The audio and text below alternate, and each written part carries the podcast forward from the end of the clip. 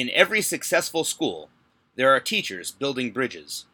These bridges connect the community with the school, connect students with each other, and connect children with the content they are learning. Today, we're going to talk with a teacher who is using drama, hip-hop, and the arts to successfully build bridges in her school.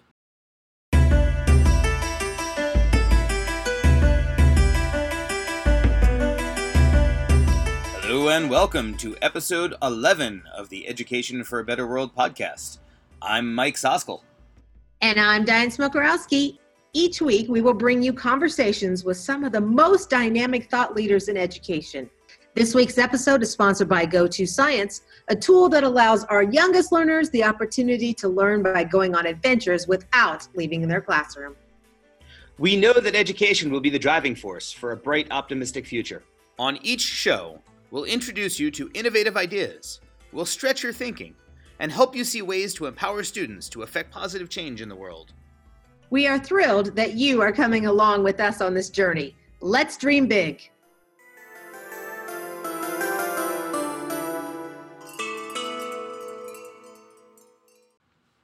Estella Owoimaha-Church is a theater and English teacher in southern Los Angeles, a 2017 finalist for the Global Teacher Prize, and a leading educator ambassador with the Education Civil Rights Alliance.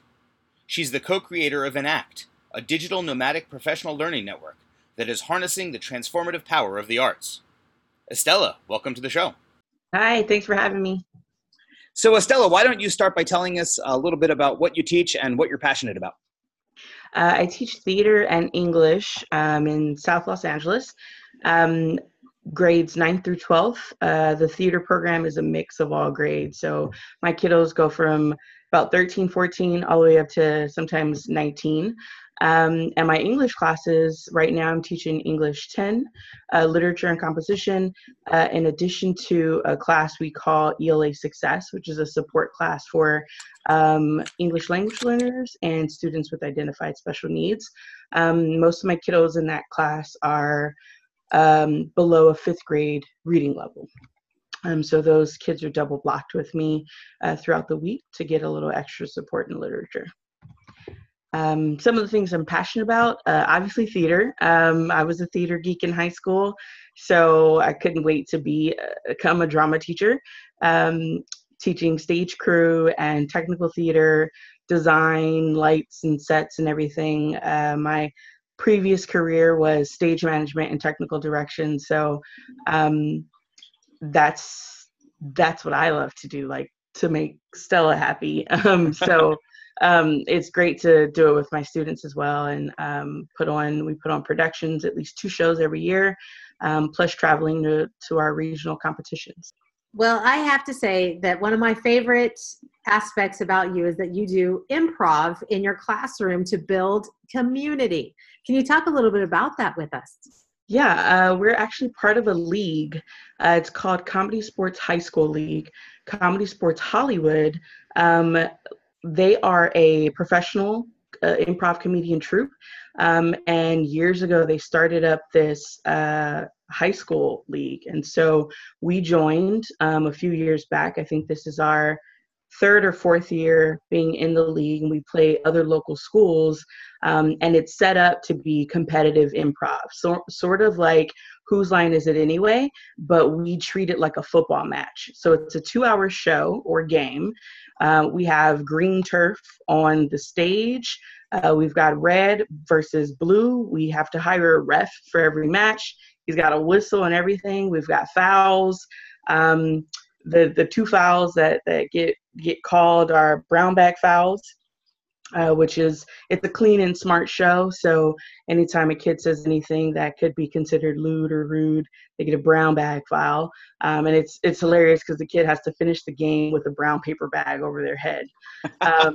And so it gets them trained to, play smart, be funny without being rude. And it makes it a really welcoming space for anyone. And no matter what your beliefs are, where you come from, everyone's playing by the same rules. It's really fun. We play against other high schools as often as we can. And our season usually kicks off in the spring for improv comedy. And so the rules for that because we have to compete against these schools all across the state, we all follow the same three rules. And that's rule number one is don't deny. Number two, watch each other's back. And number three, always make each other look good. And the first time I saw those rules truly in action, we were up in Sacramento, my kids and I, we were advocating for theater that day. It was California Theater in Schools Day. And the director of Comedy Sports looked out into the crowd, pulled out like 6 or 7 random Comedy Sports players that he recognized. And those kids got up on stage and put on the most hilarious show ever. And they had never met each other before. And it was because of those three rules. We all function and work on those same three rules. So it's kind of become the foundation and cornerstone of our theater program. And it's where all of my beginning drama kids start at the beginning of every school year. Wow. I love so many different things about that. I love the relationships that are being built. I love the competitive but friendly atmosphere. I mean, as someone who coached girls soccer for 10 years at the varsity level, the way that competition and being on a team brings out the best in each individual player, is something that I always strived as a coach to make happen. And it sounds like those rules are so well designed to facilitate that within your group. Yep. Keeps it simple and straightforward. One of the words that comes up when someone looks you up online, Estella, is intersections. Can you talk a little bit about that word? I think that it kind of starts with me. I am first generation American, first in my family to go to school, Samoan, Nigerian, American. And so growing up, I think I had a hard time just figuring out who I was, who I was supposed to be, what my purpose was in life.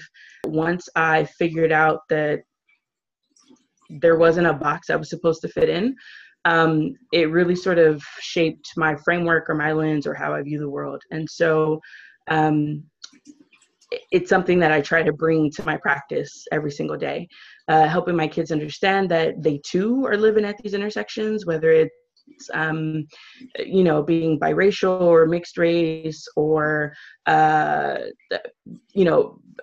being the kid who has to translate for their parents and just a number of things. It being an English language learner, never quite feeling like you fit in because maybe you don't fully know Spanish or you don't fully know English and you're somewhere in between. But we're all kind of living at these intersections. And so it guides, I guess, how I am able to show up and be present for my kids. And it guides the ways in which I'm able to be responsive to them and culturally relevant. And I also think just being a theater teacher, theater is one of the arts that encompasses almost every other art. If we put on a musical, there's choreography and music and design, graphics, marketing, publicity. And so my kids are able to understand it in that way as well, that their skills that they're developing when we put on a single production are super transferable and they don't have to choose. They can be on stage and learn to direct at the same time. They can design graphics and marketing and still be the lead in the show. So intersections, I believe in them. I think that is beyond powerful. And what I especially take away from that is it really forces you to look within, which is one of those reflective things that we don't have a lot of opportunity to do that in school. Mm-hmm. But when you start to reflect and determine who am I, where do I fit in the world, and what can I do to contribute to the world's greater good, well, then we have opportunity for change. Yeah. And that you've made that a cornerstone is pretty powerful all the way around. Thank you. Question for you is hip-hop pedagogy. I know we have a lot of English teachers that listen. Give us some information. Hip-hop based education or hip-hop pedagogy is something I came across as an undergrad. I was part of an organization called the Hip-Hop Think Tank at Cal State Northridge. And we were really working to create a space for hip-hop in academia and politics. And so while there as an undergrad, I was sociology. My background is in sociology and Africana studies. And so while working there, I began just toying around with it and trying to figure out how can I create a space for this in academia in the K through 12 setting. And a lot of scholars were already working towards that goal. Hip-hop heads who were now in academia, they're already sort of working towards that. And so I continued playing with it. And so, for example, or one thing I was really focused on in my master's program was drawing connections and lines between Shakespeare and a very well-written hip-hop verse. And you can pull verses from Eminem and almost exactly line it up with a Shakespearean sonnet. The mathematics that are in a Rakim verse line up very well to Shakespeare's prose, and so it's just fun. It's fun to point it out. There's a game my kids and I play just before we get into Julius Caesar and Othello. It's called Shakespeare or. And so I pull all these lines from the Bible, lines from Marvel comics, from hip hop songs, and from Captain Picard and Star Trek. And they have to tell me, was it Shakespeare or? And that game sometimes ends up taking 2 days because it gets intense, because they start getting really good at it. They realize that a lot of the sayings they probably thought came from the Bible were actually in a Shakespearean play or poem first. And so they get really into that, and it's hilarious just to hear them like consider, was it Shakespeare or was it Batman? And they're staring at the question for a really long time trying to figure it out. So it's a lot of fun to show kids those parallels. But I think what I was really after was a way to, my youngest brother, he's a high school senior now. And I was really concerned with his reading level and his writing skills. And I was trying to figure out a way to get him to read without making him read, or making him feel like it was a chore. He used to spend the summers with me and complain, like, you're my sister and you're making me do homework and I want to just hang out. And so I was trying to figure out a way to not stress him out and make him anxious about it. And so I was looking for alternative ways, and hip hop based education or hip hop pedagogy was one of them. I think what's most beautiful about bringing it into the classroom is building a bridge between the canon and where the kids are. And I know there's like different frames of thought or schools of thought on that, and we should just stick to the canon, or, you know, the alternative stuff isn't giving them enough.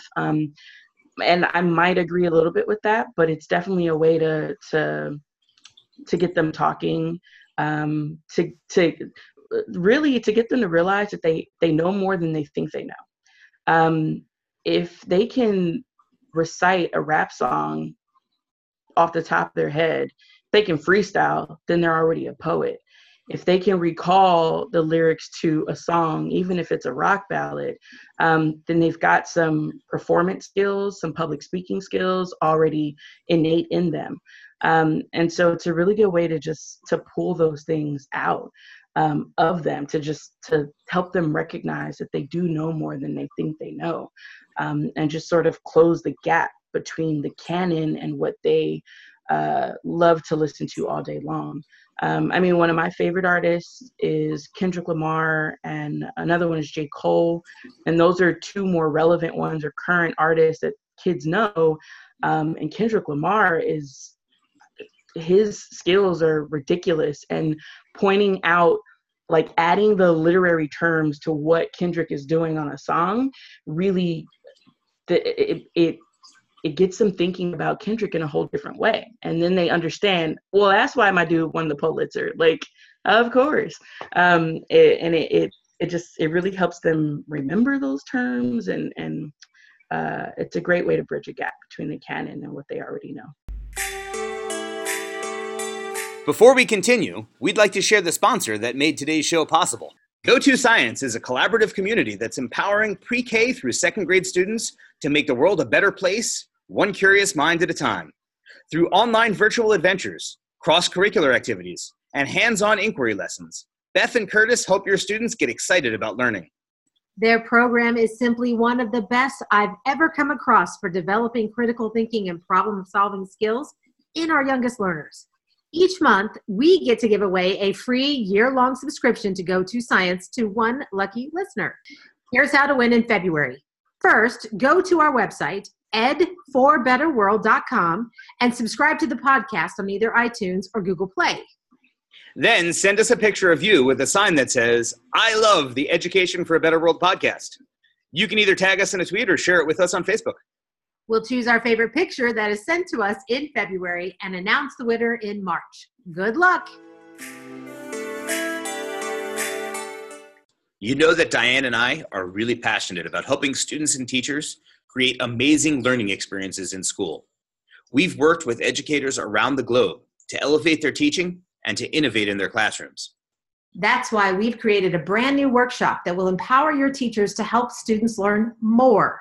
By more, we mean that the learning will be motivating, organic, relevant, and experiential. By empowering students and teachers, we can truly use education to make the world a better place.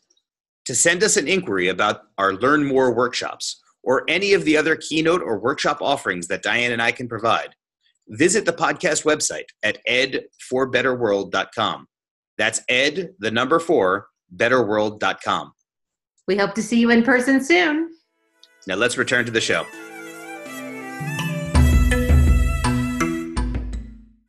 One of the things that I know you're very passionate about, and it's something that we share, is using the Sustainable Development Goals to create global citizens and help empower kids to make a difference in their world. Mm-hmm. And you are a high school drama and English teacher, and I'm an elementary science teacher. And you know, the content that we teach is so very different, but that thing is similar. And so, could you talk a little bit about how you do that? Wrapping all of these other things, literally and figuratively, wrapping all these other things that you do in your classroom into the SDGs to help empower your kids? Well, one very great way that everybody listening can do is join a project with Cohen Timmers. So in my English classes, we've been doing now for the last couple of years, the Climate Action Project in October. And then we're looking forward to the Innovation Project this spring semester. That's one very, I guess, simple way to embed it into my English class. For my theater students, we do something called the Art and Service Project in the spring. And so at the end of the fall, they start thinking about what I give them an option. Either they focus on a sustainable development goal or they pull an article for them from the Universal Declaration of Human Rights. And I figured they both line up fairly well. So it would still, they'd still be going towards the SDGs, but they have to pick one that they're pretty passionate about, and they get into small groups. And then in the spring, they spend the entire semester coming up with a way to attack that goal using their art in some way. And so over the years, they've come up with some pretty creative stuff. Last year, I had a small group. They came up with an organization, a campaign they called Women in Power, WOMIN, Power. And they went around the neighborhood documenting narratives of women of different ages, different ethnicities, different religions.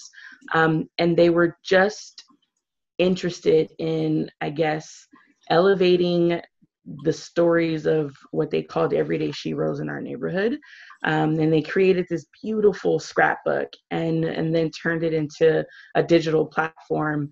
And immediately the teachers, I noticed the women on campus were just walking around bubbly, and Miss Church, I love the photo shoot. And I was like, what are you talking about? And then my kids came and told me later what their project was about. And then I understood, and it really impacted the women on our campus that semester. I've had students, I had one young lady, the very first year we did the project, she was really concerned about Islamophobia in our neighborhood. And so she directed her own showcase featuring monologues about women who practice Islam or who choose to wear a hijab. And it was great because in our neighborhood, we don't have a large Muslim population, but the show was packed and people were really, other students were really interested in learning. And she was able to raise enough money that she donated to an organization focused on improving media representation for all people. And so the projects have been so different, like vastly different. Every kid comes up with something that they are concerned about. And they come up with very interesting ways to use their art. My only rule is it's attached to an SDG or an article, and their art skills are very clearly visible in whatever the final product is. So that's the biggest way that we do it. What would you say to teachers who were concerned about implementing something like that in their classroom because they're worried about the curriculum that they have to teach or this curriculum that's handed to them, and they're worried that if they do something like that, they're not going to have time for those other things? Well, to be honest, I'm sometimes still worried about it. Not that I'm worried about not doing the other things, but worried that like administration walks in and they're like, what are you doing? Please explain. And every time I sit down and think about it, I remind myself that it absolutely makes sense. Like our district's graduate profile says that kids should be leaving as global communicators and, active citizens and empathetic and tolerant. And so I fall back on that, or I assure myself with that I'm fine and I'm doing what I'm supposed to be doing. Also in the theater standards, the theater standards directly say that students need to learn how to be empathetic. And so I know no other way to teach empathy explicitly than to create spaces where they're really being forced to think about another person and consider if they truly are tolerant and working to create a safe space for other human beings and their peers. Also, with stuff like the Climate Action Project, they're attacking these SDGs, but the amount of research that my kids have to put in to that project, and then the research papers that they pump out afterwards, I know that they've attacked MLA and their citations, and those things have been dealt with, and they didn't even notice. So that's the good part about it. They had no clue that we were really focused on their research skills through the Climate Action Project. Yeah, that's really one of the tricks to good teaching, isn't it? Right, getting the kids to want to do the things that they have to do in the classroom, right? If you can make that happen, the battle is 90% won. Yep. Then I just got to grade them. That's the other part. That's something we're still trying to figure out. It's like how can you grade them a little more quickly? But question for you is, you create these incredible experiences with your students where they think and they purposefully play and they create with all kinds of mediums. Can you tell us a story of a student who just really wowed you, who may have overcome something in order to just create an incredible piece? Oh my goodness, to be honest, there's like so many every single year. I don't know what it is about drama, but the kids and I joke that it's really morbid, but they joke that we're the broken ones, or the outsiders. I don't know what it is about drama class, but it always seems like my theater program are full of the kids who automatically have so much to get through or so many barriers to get over. At least that's just how it feels to us, maybe because we're in it. But there are so many every single school year and semester. We have students in our program every year who are on the spectrum, and these are kids who at some point were either selective mute or were told they couldn't apply to college or one thing or the other, and they're doing well. They're performing 2-hour improv comedy shows on their own when, someone told them that they really shouldn't be talking or, didn't have to bother. They're up on stage cracking the funniest puns and dad jokes I've ever heard. I've had students, overcome extreme emotional disturbance and anxiety issues. And then I watch them go to a regional competition and compete in a room full of 100 people, and they never skip a beat. And so every single semester I've had a kid who just absolutely wow. I think, well, I guess if I had to pick one this year, he's one of my seniors, so I'm going to miss him. This young man is openly gay, and for the last 3 years on our campus has dealt with some pretty hostile and pretty bad, nasty homophobia on our campus, from teachers even. And he has become the biggest, boldest advocate for every kid on our campus. He helped found our Gay Straight Alliance, and every step of the way, he has just grown tougher and stronger for other kids. And I could not be prouder, because I can look from my classroom door, I can look across the campus, and I can spot all the kids who very clearly have been impacted by him, because they are themselves. They are out, and it is a much more caring environment for them. And I know that it's because of him. It's absolutely because of him. We used to joke that we would dress code him because he wears these really short shorts and he's about 6'3". And then one day I asked him, like, I know those shorts are longer because I saw you on the bus this morning. Why do you do it? And he said to me, I want to make sure that people who don't accept me feel absolutely uncomfortable when I walk into a room. And I want to make sure that every kid who is like me feels absolutely comfortable when I walk in a room.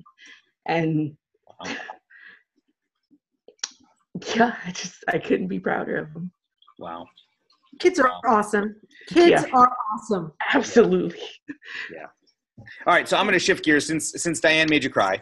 I'm going to try and cheer you up a little bit. We'll go a different direction. Although those are happy tears, right? I mean, you know, those are tears that we feel when we see our students succeed. So you were recognized as one of the top 50 teachers in the world as a Global Teacher Prize finalist in 2017. Talk a little bit about that experience and what it was for you as a teacher. Oh my God, it's still pretty intense. I was waiting. Sometimes I still wake up and wonder, did Varkey and the committee make a huge mistake? Like, I was really shocked to find out. When I found out, I was in my English class. It was sixth period, end of the day, and I got a phone call telling me, I need you to send me a headshot. And I was like, excuse me, who are you? I don't understand what's happening. And she's like,